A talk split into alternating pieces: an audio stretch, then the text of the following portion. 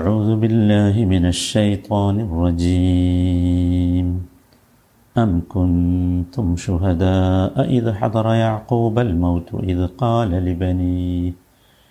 إذ قال لبنيه ما تعبدون من بعدي قالوا نعبد إلهك نعبد إلهك وإله آبائك إبراهيم وإسماعيل إبراهيم وإسماعيل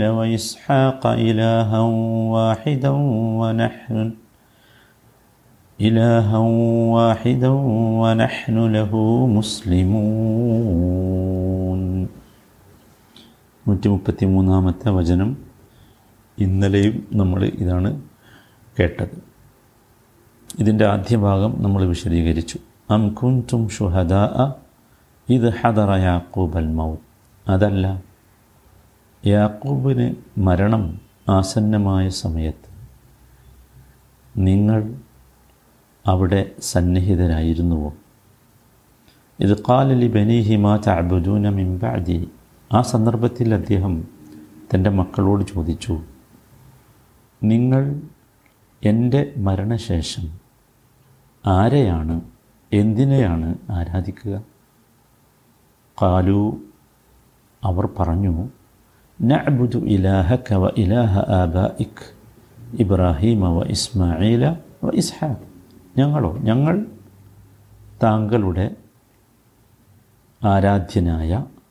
താങ്കളുടെ പിതാക്കളായ ഇബ്രാഹിമിൻ്റെയും ഇസ്മായിലിൻ്റെയും ഇസ്ഹാഖിൻ്റെയും ആരാധ്യനായ ഇലാഹം വാഹിദൻ ഏകനായ ആരാധ്യനെ ഞങ്ങൾ ആരാധിക്കും വനഹ്നുലഹു മുസ്ലിമും ഞങ്ങൾ അവന് കീഴ്പ്പെട്ട് ജീവിക്കുന്നവരുമായിരിക്കും ഇവിടെ നബുദു ഇലാഹക്ക വ ഇലാഹ ഇക്ക ഇബ്രാഹീമ വ ഇസ്മായില വ ഇസ്ഹാഖ് അതാണ് നാം കഴിഞ്ഞ ദിവസം വിശദീകരിച്ചത് ഇസ്ഹ യാക്കൂബ് അലഹിസ്സലാമിന് ഈ പറഞ്ഞ മൂന്ന് പേരുമായുള്ള ബന്ധം നമ്മൾ പറഞ്ഞു ഇവിടെ ഖുർആൻ ആബ എന്ന പദമാണ് പിതാവിൻ്റെ പിതാവിനെക്കുറിച്ചും പിതാവിൻ്റെ സഹോദരനെക്കുറിച്ചും പറഞ്ഞിട്ടുള്ളത് അതേ പദം തന്നെയാണ് പിതാവിനെക്കുറിച്ചും അബ് എന്നതിലാണ് ഉൾപ്പെടുത്തിയിട്ടുള്ളത് ഇബ്രാഹിം നബി അലഹിസ്സലാം അദ്ദേഹം ഇസ്ഹാക്കിൻ്റെ പിതാവാണ് യാക്കൂബ് നബിയെ സംബന്ധിച്ചിടത്തോളം ഇബ്രാഹിം പിതാവിൻ്റെ പിതാവാണ് പിതാവിൻ്റെ പിതാവ് യഥാർത്ഥത്തിൽ പിതാവിൻ്റെ സ്ഥാനത്താണുള്ളത് ഇനി ഇബ്രാഹിം നബിയുടെ കാര്യത്തിൽ വേറെ ഒന്നുണ്ട് അത് ഇബ്രാഹിം നബി നമുക്കൊക്കെ ആരാണ് പിതാവാണ്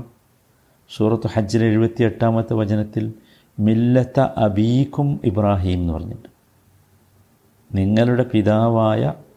ഇബ്രാഹീമിൻ്റെ മില്ലത്ത് എന്ന് പറയുന്നത് അത് വേറെ വിഷയം മനസ്സിലായി ലോകർക്കൊക്കെ പിതാവാണ് യഥാർത്ഥത്തിൽ എന്ത് ഇബ്രാഹിം അലഹിസ്സലാം ഇവിടെ യഥാർത്ഥത്തിൽ രക്തബന്ധത്തിൻ്റെ അടിസ്ഥാനത്തിൽ തന്നെ പരിശോധിച്ചാൽ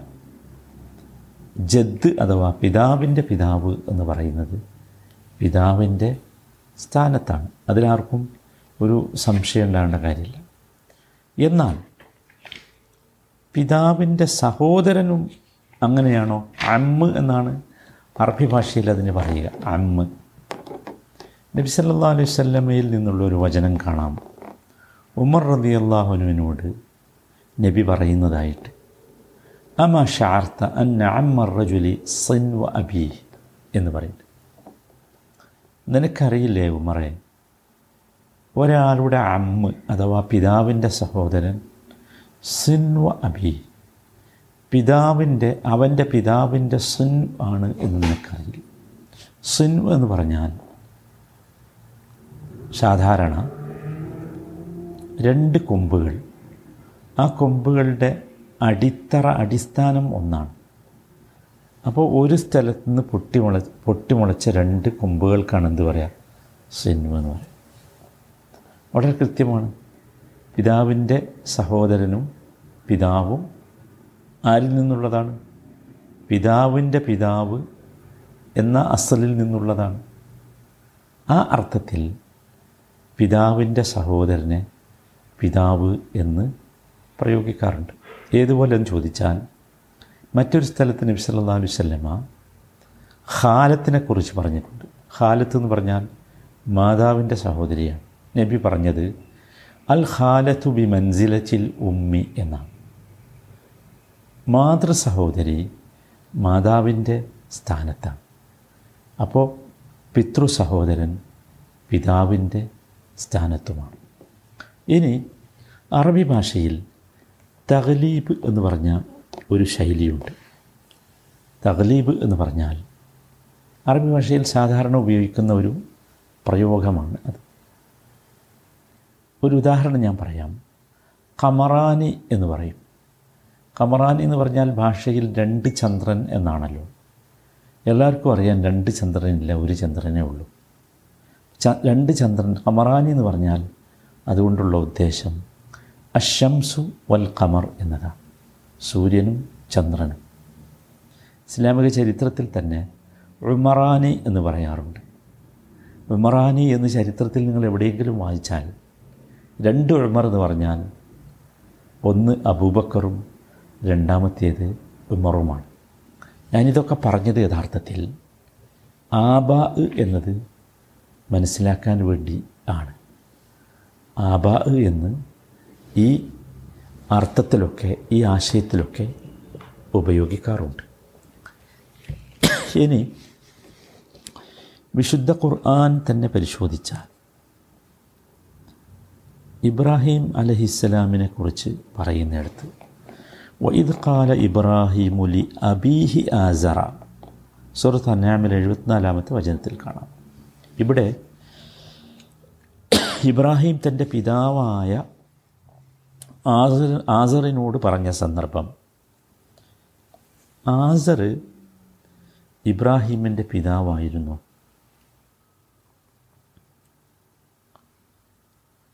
ആസിർ ഇബ്രാഹീമിൻ്റെ പിതൃ സഹോദരനായിരുന്നു എന്നാണ് ചരിത്രത്തിൽ നിന്ന് നമുക്ക്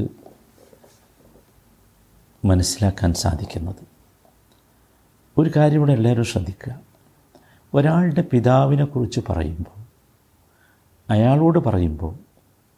അയാളുടെ പിതാവായ ഇന്ന ആൾ എന്ന് സാധാരണ പറയാറുണ്ടോ നമ്മുടെ വീട്ടിലൊരാൾ വന്ന് നമ്മളോട് എന്താ ചോദിക്കാം നിൻ്റെ ഉപ്പുണ്ടോ എന്നല്ലേ ചോദിക്കുള്ളൂ നിൻ്റെ ഉപ്പ മുഹമ്മദ് ഉണ്ടോ എന്ന് ചോദിക്കുമോ ഇല്ല ഇല്ലല്ലോ ഇവിടെ യഥാർത്ഥത്തിൽ അള്ളാഹു താല അബീഹി ആസർ എന്ന് പറയുമ്പോൾ പ്രത്യേകമായി ആസർ എന്ന് പറയാനുള്ള കാരണം ഇബ്രാഹിം നബിയുടെ പിതാവല്ല ആസർ മറിച്ച് പിതാവിൻ്റെ സഹോദരനായിരുന്നു എന്ന് ചരിത്രകാരന്മാർ വായിച്ചെടുത്തിട്ടുണ്ട് ഇതും ഇവിടെ നാം സ്വീകരിക്കേണ്ട ആബാ എന്നതിനെക്കുറിച്ച് പറയുമ്പോൾ സ്വീകരിക്കേണ്ട ഒരു വിഷയമാണ് എന്നർത്ഥം ആ ചരിത്രം നമ്മളൊന്ന് മനസ്സിലാക്കണം ആ കാര്യം നമ്മൾ അറിയണം എന്ന നിലക്ക് പറഞ്ഞതാണ് ഏതായിരുന്നാലും ഒരാൾക്ക് അദ്ദേഹത്തിൻ്റെ പിതാവിൻ്റെ പിതാവിനോടും പിതാവിൻ്റെ സഹോദരനോടും പിതാവിനോടും ബന്ധം ഒരു ഉപൂവത്ത് അഥവാ പിതൃത്വ ബന്ധമാണ് അബ് എന്ന ബന്ധമാണ് അതാണ് ഇസ്ലാമിക സംസ്കാരം എന്ന് ഇവിടെ നാം വായിച്ചെടുക്കേണ്ടതുണ്ട് ഇനി ഇവർ പറഞ്ഞത് മക്കൾ പറഞ്ഞത് നഅബ്ദു ഇലാഹക വ ഇലാഹ അബായിക്ക ഇബ്രാഹീമ വ ഇസ്മായില വ ഇസ്ഹാഖ നോക്കൂ ഇവിടെ ഇസ്മായിൽ എന്നതാണ് ഇസ്മായിലിനെയാണ് ഇസ്ഹാഖിനെ പറയുന്നതിന് മുമ്പ് പറഞ്ഞിട്ടുള്ളത് ഒരു വലിയ പാഠം വിശേഷിച്ചും ജൂത സമൂഹത്തിന് ഇതിലുണ്ട് ഈ പൂർവ്വപിതാക്കളെ പരാമർശിക്കുമ്പോൾ ഇസ്ഹാഖ് നബിയുടെ മുമ്പായി ഇസ്മായിലിനെ പരാമർശിച്ചത് യഥാർത്ഥത്തിൽ ഇസ്ഹാഖ് നബിയുടെ ആളുകളാണെന്ന് വിചാരിക്കുന്ന ജൂത സമൂഹത്തോട് നിങ്ങൾ ഇസ്മായിലിൻ്റെയും ആളുകളാകേണ്ടവരാണ് എന്ന് പഠിപ്പിക്കുകയാണ് ഇസ്രായേലിയർക്ക് ഒരു ഇസ്ഹാക്കിനോടുള്ള ഒരു വംശീയ ഒരു സ്വാർത്ഥത ഉണ്ടായിരുന്നു അത് ശരിയല്ല മറിച്ച് സത്യത്തെയും സന്മാർഗത്തെയും അവ ആരിലായിരുന്നാലും മാനിക്കാനും സ്വന്തക്ക സ്വന്തക്കാര ആയി അവരെ അംഗീകരിക്കാനും ശ്രമിക്കണം എന്നാണ് ഈ പറഞ്ഞതിൻ്റെ വിവക്ഷം ഇനി നോക്കൂ അത്ഭുതകരമായൊരു കാര്യം ഇവർ ആരാധിക്കേണ്ട ആരാധിക്കേണ്ടത് ആരെയാണ് എന്ന് ചോദിക്കുമ്പോൾ ഈ പിതാക്കളുടെ പേരൊക്കെ പറഞ്ഞിട്ട് അവരാരാധിച്ച ഇലാഹൻ വാഹിദൻ എന്ന് പറയുന്നുണ്ട് ഏകനായ ആരാധ്യന് അവരാരാധിച്ച ഏകനായ ആരാധ്യനെ സുബാനല്ല ഒരു കാര്യം ജൂത ക്രൈസ്തവ സമൂഹം മനസ്സിലാക്കേണ്ടതുണ്ട് തലമുറകൾ എത്ര കഴിഞ്ഞു ഇബ്രാഹിമിന് ശേഷം എന്നിട്ടും ആ തലമുറകൾ ഇബ്രാഹിമിന് ശേഷം ഇസ്ഹാക്ക് വന്നു ഇസ്ഹാക്കിന് ശേഷം യാക്കൂബ് വന്നു യാക്കൂബ് മക്കളോട് ചോദിക്കുകയാണ് അപ്പോൾ എത്രാമത്തെ തലമുറയാണ് അപ്പോഴെല്ലാം എന്താ പറയുന്നത് ഇലാഹം വാഹിദൻ ആര് മാറിയിട്ടില്ല ഇലാഹ് മാറിയിട്ടില്ല തലമുറകൾ എത്ര മാറിയാലും ഇലാഹൻ വാഹിദൻ ഒറ്റ ഇലാഹ ഇലാഹ് മാറിയിട്ടില്ല ആരാധ്യൻ മാറിയിട്ടില്ല അതുകൊണ്ട് ജൂതന്മാരെ ക്രിസ്ത്യാനികളെ തലമുറകൾ മാറി എന്നതുകൊണ്ട് അള്ളാഹുവിൻ്റെ മതമോ ആരാധ്യനോ മാറുന്ന പ്രശ്നമില്ല നിങ്ങൾ മനസ്സിലാക്കണം ഇവർ പോലും പറഞ്ഞതെന്താ ഇലാഹൻ വാഹിദൻ എന്നാണ് സ്മഹാനല്ല എന്തുമാത്രം ശക്തമാണ് ഇതിലെ അള്ളാഹു ഈ കാര്യത്തെ നമുക്ക് പറഞ്ഞു തരുന്ന രീതി എന്ന് ശ്രദ്ധിച്ചു നോക്കൂ ഒരു കാരണവശാലും ഏകനായ ആരാധ്യൻ എന്ന തത്വത്തിൽ നിന്ന് പിന്നോട്ട് പോകാൻ കഴിയില്ല എന്നല്ലേ പറഞ്ഞു തരുന്നത് അള്ളാഹു